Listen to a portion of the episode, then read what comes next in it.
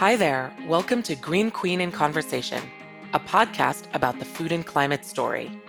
I'm Sonalie Figueiras, your host and the founder and editor in chief of Green Queen Media, where I lead all of our food and climate reporting. I'm excited to kick off this new podcast series exploring cultivated meat, a future food technology on a mission to produce animal protein sustainably.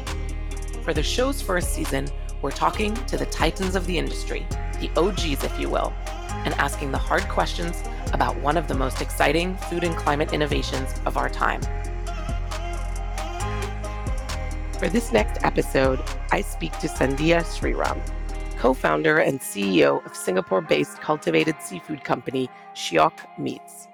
Sandhya is a huge inspiration to women founders everywhere, especially in Asia, where there are very few globally renowned brown female CEOs in deep tech. Sandhya is a strong leader with a formidable voice, and she has paved the way for cultivated meat founders after her. She took on a major challenge, scaling cultivated crustacean lines, in order to help find a solution to our ever growing demand for shrimps, crabs, and lobsters amidst the overfishing crisis and the depletion of marine environments. Both she and her company are pioneers and helped put Singapore on the cultivated meat map. In our conversation, which was recorded as part of a webinar series I do with the City University of Hong Kong. I really appreciate how open and transparent she is. As well as her insights and expertise, she shares a great deal about the obstacles she has faced so far on her journey, and her determination to move forward seeps through. It's a must listen for those looking for inspiration from a fearless and too rare female voice of change, and I have no doubt you will leave empowered. Enjoy the show. I'm super thrilled to be here with um, one of the pioneers of cultivated meat and seafood and an industry friend, Sandhya. Hi, welcome. Hi, Sonalie. Pleasure to be here, and hi to everybody here. Yeah. I really appreciate you you doing this. You're always so generous with your time and your expertise and, and your leadership. And you know, I I'm gonna start out the session by um, asking you, you've been one of the pioneers. As I said, you were one of the early people in the space, and definitely in Asia, one of the first faces that anyone saw. So I think it would be really helpful to start with kind of how are we doing in, in terms of cultivated meat and cultivated seafood in Asia, but also globally? Um, and are we where you thought that we would be when you started? And and kind of what's your what's your outlook in terms of timeline for the next few years? Sure that's a that's a lot of complicated questions. Yeah questions dive in. yeah. No i would say i think i think with any startup any disruptive industry any novel industry um, you expect more downs than ups. And honestly when i started in 2018 in this industry I did not expect things to go as well as it went for specifically Shiok Meats and the way Singapore brought up the, the food story 30 by 30 and the amount of funding that went into this industry. And I'm not going to say easy capital raising, but definitely positive capital raising, like really good investors coming in and, you know, believing in this and so on. So I did not expect it to go that positively or that well um, as as as we started the company. So I was expecting more down days, very hard, hard days to fundraise, and you know, sort of um, so on. But in fact, even with the pandemic, fundraising wasn't that bad. Uh, even with investors, you know, looking at you only on Zoom and not being able to taste your product or visit your facility. So, but this was the time when capital was easily available. There was plenty of capital. Capital was easily available, and everybody was into food tech, right? But I also tell this, and I used to tell this from day one the world has a cycle of five years. A mm-hmm. new technology or industry is extremely sexy for five years. And then after that, it doesn't go away, it's still there, but something else is sexy after that. And when we started in 2018, around 2019, food tech became extremely sexy in Asia. Be it your launch of Impossible Beyond around the time in 2018, then Omni, and then a lot of cultivated meat companies coming up, we coming up, Singapore announcing the 30 by 30 story. 2020, they uh, approving the cultivated product, the first cultivated product. So everything was extremely up for this industry. And we are sort of in the tail end of that five years, as you can see. And it, that has come with market changes, funding issues, companies not able to scale, regulatory, you know, going the right way, but still not many companies have got the approval. So I would just say I'm not surprised. I'm not surprised where we are. I'm not surprised the challenges we have faced. I'm not surprised that we have seen the, the bad days and the down days. Um, what I am very mindful of is over promising by the industry, over promising by the research that we're doing, or over promising by companies. I think the market's correcting itself right now, and we're all, I'm going to say we are all in the industry keeping it truthful right now. But that also comes with the caveat of when you're fundraising, you can't tell an investor that you will make money for them in 20 years down the line. You have to have some sort of a projection in place for them to see their return on investment. So it's a quite a complex uh, way where how, on how you talk about timelines when you launch, when you'll be revenue generating. But I'm not surprised as to where we are. The future of alt protein is 100% there. I don't think it's ever going away. Uh, but the next few years are all about who can make it, uh, consolidation. Unfortunately, some companies dying and some te- technologies dying, but all of that is part of any industry. It is what it is. Um, you can't expect all 100 companies to do well if they start in an industry. So the right. the survival of the fittest, essentially. Yeah.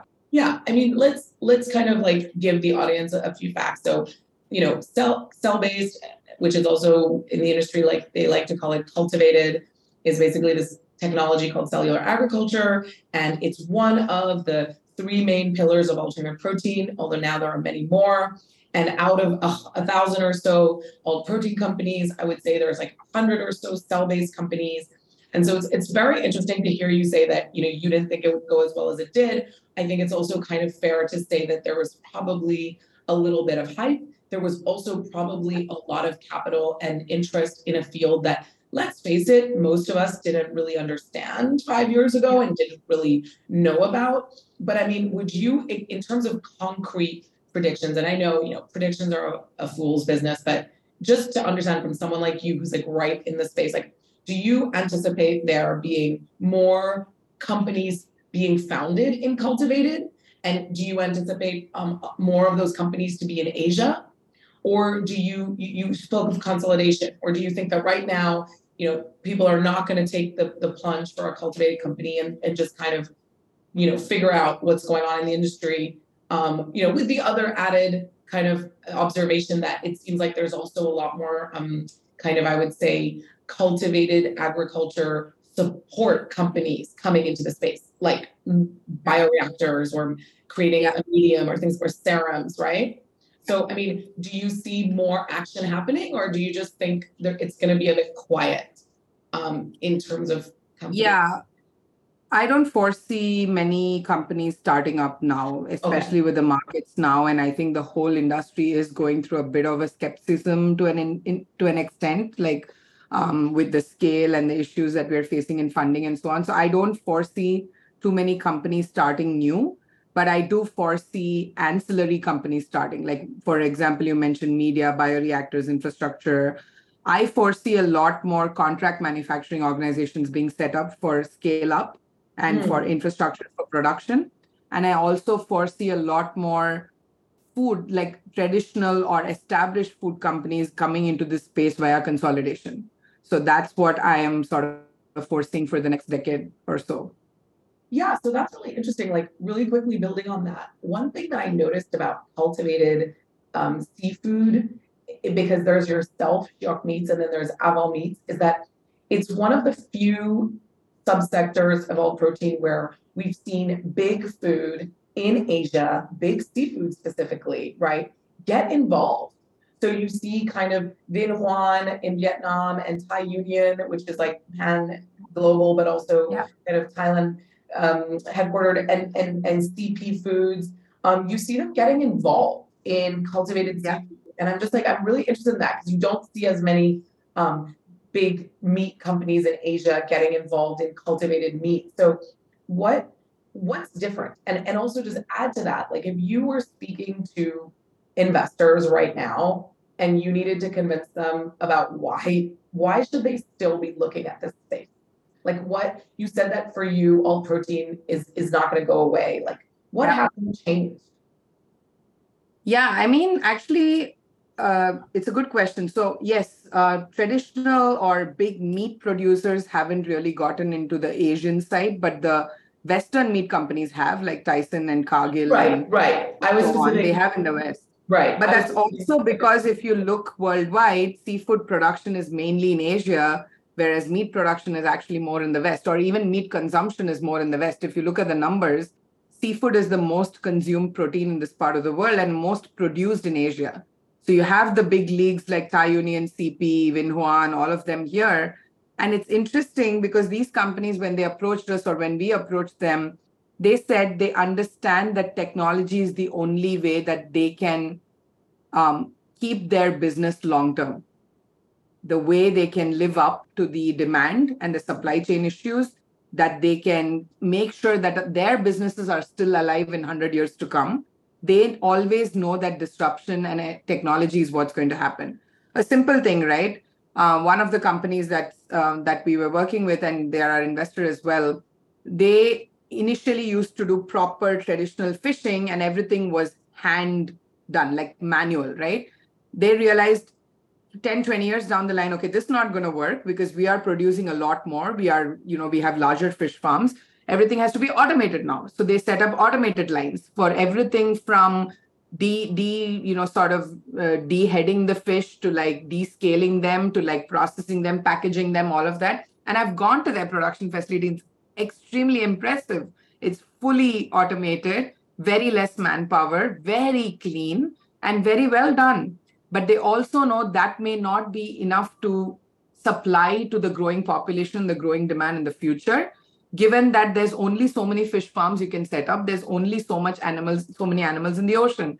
So they realized, okay, plant-based is a way to go, cultivated is a way to go. So why not we explore those technologies? But they are not able to innovate internally. So they started investing into companies like us.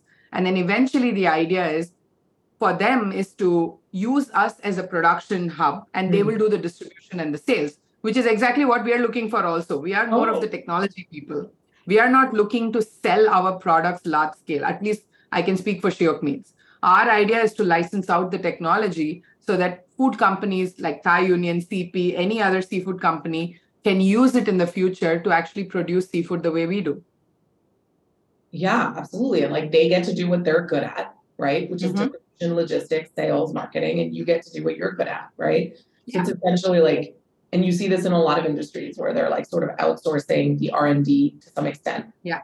Um, so um, I'm gonna let the others follow up later with more questions that are specific to the business, but I kind of want to take things um, back up to a more general level.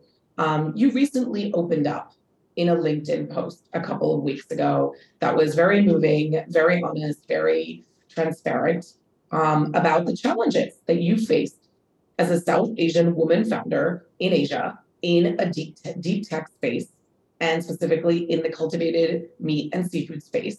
And I wanted to ask you a little bit about, you know, the post and some of the challenges that you faced on your journey and what's been the hardest part and and you know how were you thinking when you when you wrote that post So I have a rule. I don't post anything when I'm emotional, when I'm angry, when I'm bitter, when yeah, I mean all those emotions pass through and it's very easy to get on social media to just express everything at that given point, but you're not thinking straight when you're extremely emotional. So I have a rule that I will always think, I will res- retrospect, I will take a few weeks and then I will post something and anything that I post is well thought of. It's not done in a hurry it's um, i write it i read it i go through it i go back and edit it and then you know i i'm a very i don't want to hurt anybody. That's my ultimate aim at the end of the day. But i also want to be sure that i can tell what is my opinion. And i don't think everybody needs to have the same opinion or agree with me or disagree with me. I think most of them will disagree with a lot of things that i say also. But it's my point of view and i want to make sure that i'm able to voice it because I also realize there are 500 people that are not voicing it and they're struggling with the fact that they have to keep it within themselves. So I'm also mouthing the 500 people that are probably going through the same thing that I'm going through. So that's sort of it. And over time, I've realized that people actually appreciate my candidness and openness. It's not very easy as an Asian to do that. Actually, in Asia, it's not very well appreciated. Um, in Certainly fact, when I inspires me a lot. yeah, so when I I'm did the very- LinkedIn po- I think as Asian women, we're taught, you know, not to not to share yeah, really Yeah, about our feelings in a public forum. Uh, I mean, yeah, it's the opposite. We're taught to kind of, you know, prepare a careful um, Yeah. image of, of, of, you know, positivity. yeah. I mean, I've I've always t- I've been told by a lot of people in Asia that don't share your troubles, like share only the good things. And I said, well, that doesn't inspire anybody. You have to, you know, when people say on Instagram or social media, we show only the good part of our lives and we don't show the bad part. I'm like, share everything, right? Like, especially if you're an entrepreneur and people are inspired by you, they should know what you're going through all always, like all, all the things, the bad, the good, the ugly, the best, the better, and everything. And like I said, I don't post when I'm bitter, angry, or emotional. So I think a lot. So that post took me three hours to write. And um, it took me a lot of editing. It took me a lot of back and forth. It took me a lot of things like should I do it? Should I not do it? What will that person think? What will this person think? What will investors think? What will the media think? All of that. And then I said, you know what? I need to listen to myself for once. And then let's just do it because I have things to say and it is honest things that I've been going through. And I personally put it there it's my opinion, it's my experience, it's personal, and it doesn't have to essentially agree with all of you. But certain parts of it can agree with you, certain parts cannot agree with you. It's fine. That is what it is. And I would be happy to read somebody else's thoughts as well running a company. It's not easy running a company of 60 people, then letting go of 30 people, not easy raising $30 million, not easy being a pioneer. You know, pioneer is used as a positive word actually for me it's a negative connotation it's like oh my god you're the first and that means you have to break a lot more barriers and a lot more glass ceilings and a lot more issues over there essentially i'm a very resilient very strong person i can tolerate a lot but that doesn't mean i'm not human right so that post was about being human and being vulnerable and also telling the world that I may look extremely strong, but I'm human also. I have emotions also. And these are my thoughts from my point of view. And yeah, it is what it is. If you don't like it, don't read it, right? Right. And in the post, you know, a couple of things were were kind of pi- picked out by the media as as a big part of the news, which was one, you know, you've you've made some cuts to your team. Um Yeah. and and I and you know you're adapted to a new environment of of less fundraising, maybe less hype. Yeah. And two, the second thing that I think really came out of that was that, you know, for for five years you've been working on um, scaling the cell lines for the crustaceans that you're working on, so lobster, shrimp, and crab, and that is that is continuing to be very very challenging. Yep. Yeah. Um, so I think it took us, I think around last year, we realized, okay, seafood is going to take longer than what it is. And by then, we had already acquired the red meat company, Gaia Foods. And honestly, when we acquired Gaia Foods, it was strategic, it was opportunistic, but it was also plan B for us from day one. You know, it was the fact that, okay, seafood is going to take time. And to give a background to everybody listening here, seafood in general doesn't have any background research. Like if you go to PubMed or you go to Google, you can't really find any research on stem cells or seafood because stem cell research was done on animals that are closer to humans, like mammals, so that you understand human biology for human diseases and cancer treatment and all of that. So nobody really looked at stem cells from shrimp. Like, why would you do that? Shrimp, shrimp is not closer to humans anyway. So when we started Shiok, it was a clean whiteboard. As a scientist, that's super exciting because that means you can make new discoveries, new IP, new patents, all of that. But that's also not the best start for a startup or a company which needs to make money in in three years, five years, ten years, whatever it is. So I think we went into it. We we went into it knowing that it's going to take time, but we thought it would be about four or five years till we figure it out. But last year it was the fourth year, and we said, okay, let's take a pause here. We have tried as much as we can with scale, and it's not working. We are facing some issues. that we cannot predict that we would face because unless you scale up to a certain extent, you will not know. Only when you reach that destination, you know there's something wrong there. And then you have to figure out a different path to go or, you know, and so on. So we said, okay, we went two steps forward, but we also went six steps backward. So let's put a pause there. Let's figure out that first step or second step again. But in the meantime, we are a startup. We have raised cash. We are answerable to our investors and the stakeholder community in general. Let's try to see what else can be accelerated. We thought of many other things that we could do with our technology, but then we said we have Red Meat. Red Meat is a more established, studied technology. There are many companies that are doing red meat closer to commercialization. So why not push that? Even though it's not the most competitive, most, you know, most unique technology, let's do that first. In the meantime, let's figure out seafood. Nobody's stopping seafood. We are not stopping working on seafood. We just need more time. And so that was a conscious decision that we made in the company to see what can be our first product. Survival of the company is very important. For me, it came to a point where, as a CEO and a founder, I was like, should I run a company for X amount of time with 60 people? Should I run it for 10X amount of time with 10 people? So I would choose the latter, right? I want the company to survive, the business to survive, the, the technology to survive. So it, it has been hard. It has been extremely hard, as you know from my LinkedIn post. But I think at the end of the day, the, my fiduciary duty is to the company and the business. So I will make what is most, the, the, the decision that I make is to the company, not for me, not for individuals. It's for the whole as a company. Thank you. Thank you for your honesty. And that's, that's really, that's, that was, that was great. I really appreciate it. Yeah, so while awareness of plant-based meats around and brands like Impossible Foods and Beyond Meat has, I mean, really never been higher, consumer demand has slowed of late. So why do you think that is? And also, I really want to get from you a sense of how are we going to scale cultivated meat? Sure, thanks for that. So first coming to, I think, um, the whole plant-based debate, I guess. So um, I think for me specifically, um, this whole industry is less than a decade old. So, you know, we didn't get smartphones in just a decade. It took more than two decades to get smartphones. Electric cars took a couple of decades to get there. So I think we're just at the start of the industry. So I think it's too early for us to make up our mind on what's the end of it because we have just started. I think every company, every version one, version two of products are never going to be the best. But the key is for those companies and entrepreneurs to listen to the consumers as to what they want, what it is, and so on. At the end of the day, it's food.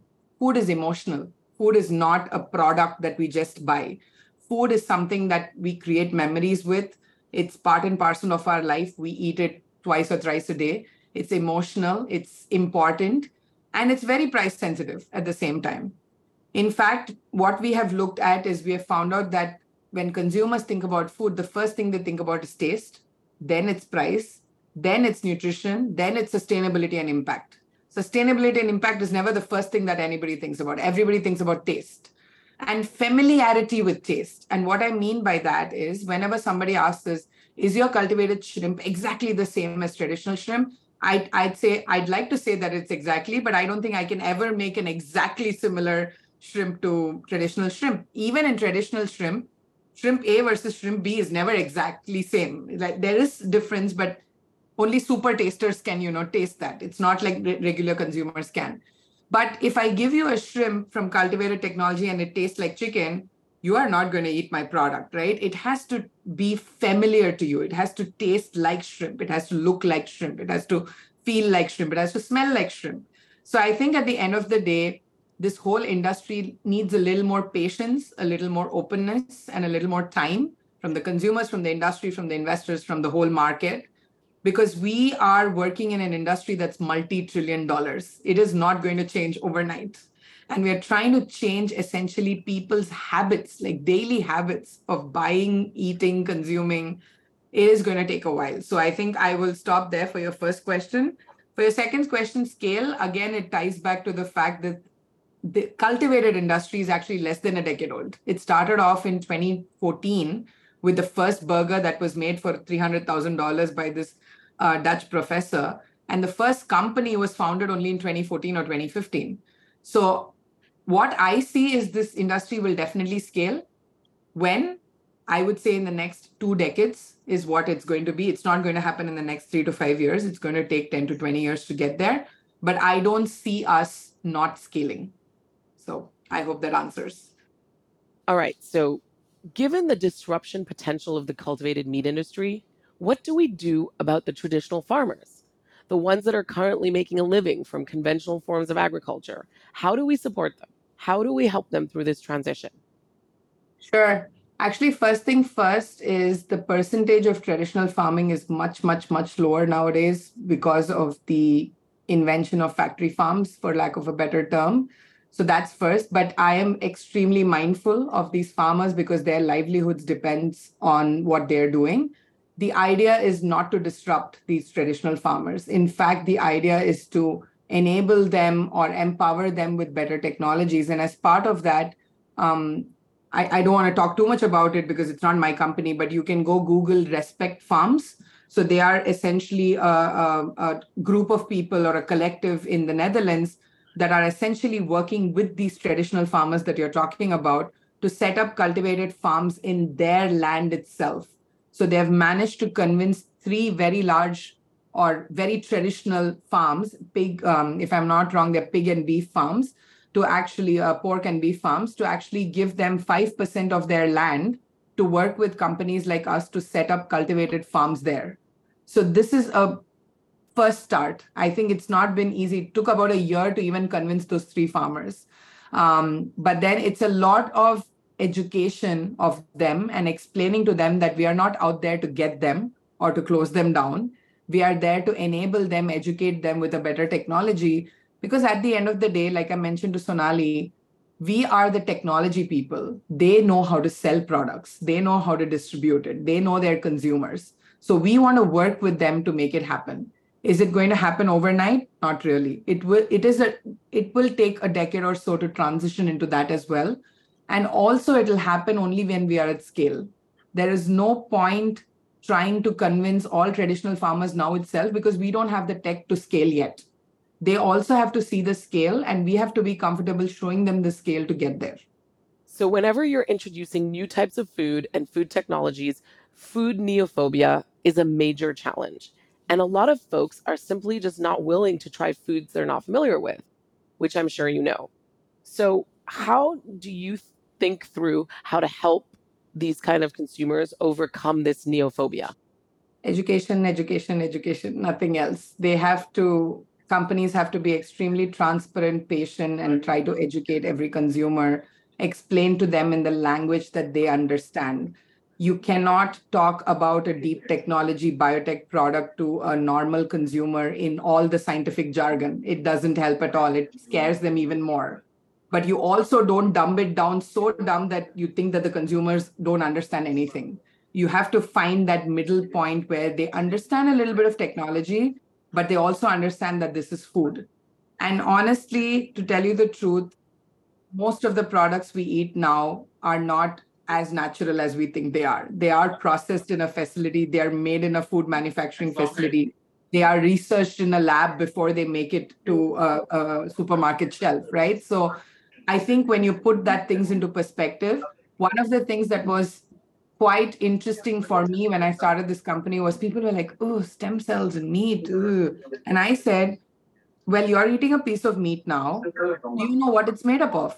And they said, mm, tissue. And I said, okay, what are tissue made up of? And I said, it's made up of cells and stem cells. And they were like, oh, okay. Then, you know, you see the, the basic things that you try to explain to them and you break it down for them, they actually get it. So it's not about explaining your tech in the most scientific jargon. It's about making them comfortable mm-hmm. and then data. You mm-hmm. have to have data. You have to have analytics and data to show them what you're telling is truthful and what you're telling is actually tested and you have numbers to support. So I think, and like I said, it's changing a habit. So it's not going to happen overnight, it will happen over time. And also, I think most of the companies that are working on newer solutions for food are working on it for the future generation. So it's time now to educate the younger population, like the school students and so on, and make them understand that this is not so unnatural. It is part of life, and this is what they are going to be consuming in the future as well. Do you think that people feel a kind of a fear when presented with the idea of eating cultivated meat? Have you found that in your experience? I also want to understand better from you what's the total footprint of growing cultivated seafood? How does it compare to, let's say, traditional fishing in the in in the wild or fish farming and aquaculture? Sure. I think for the first question, you basically answered it as well, Sonalie, by explaining that it's not lab grown, it is actually cultivated and it's made in a food safe manufacturing facility, which is where most of our food products are made right now. So I think, you know, lab grown has ha- always had, uh, it always sort of makes my one eye twitch when somebody says lab grown. So it's sort of like, no, it's not lab grown. It was done, research was done in the lab, but it's grown in a food safe manufacturing facility where most of your products are actually manufactured right now in terms of food.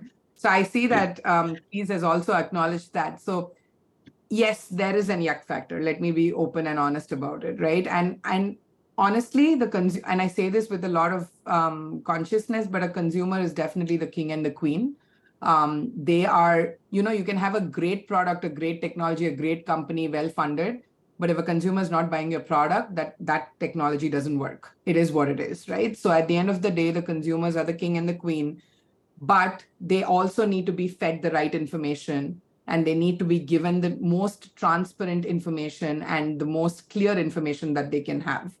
Um, like i said food is an emotion. It's a habit. It's not going to change overnight there is a yuck factor. But then, like I said, when you break it down and you say, what is your current meat made up of? It is actually made up of stem cells, cells, and tissue.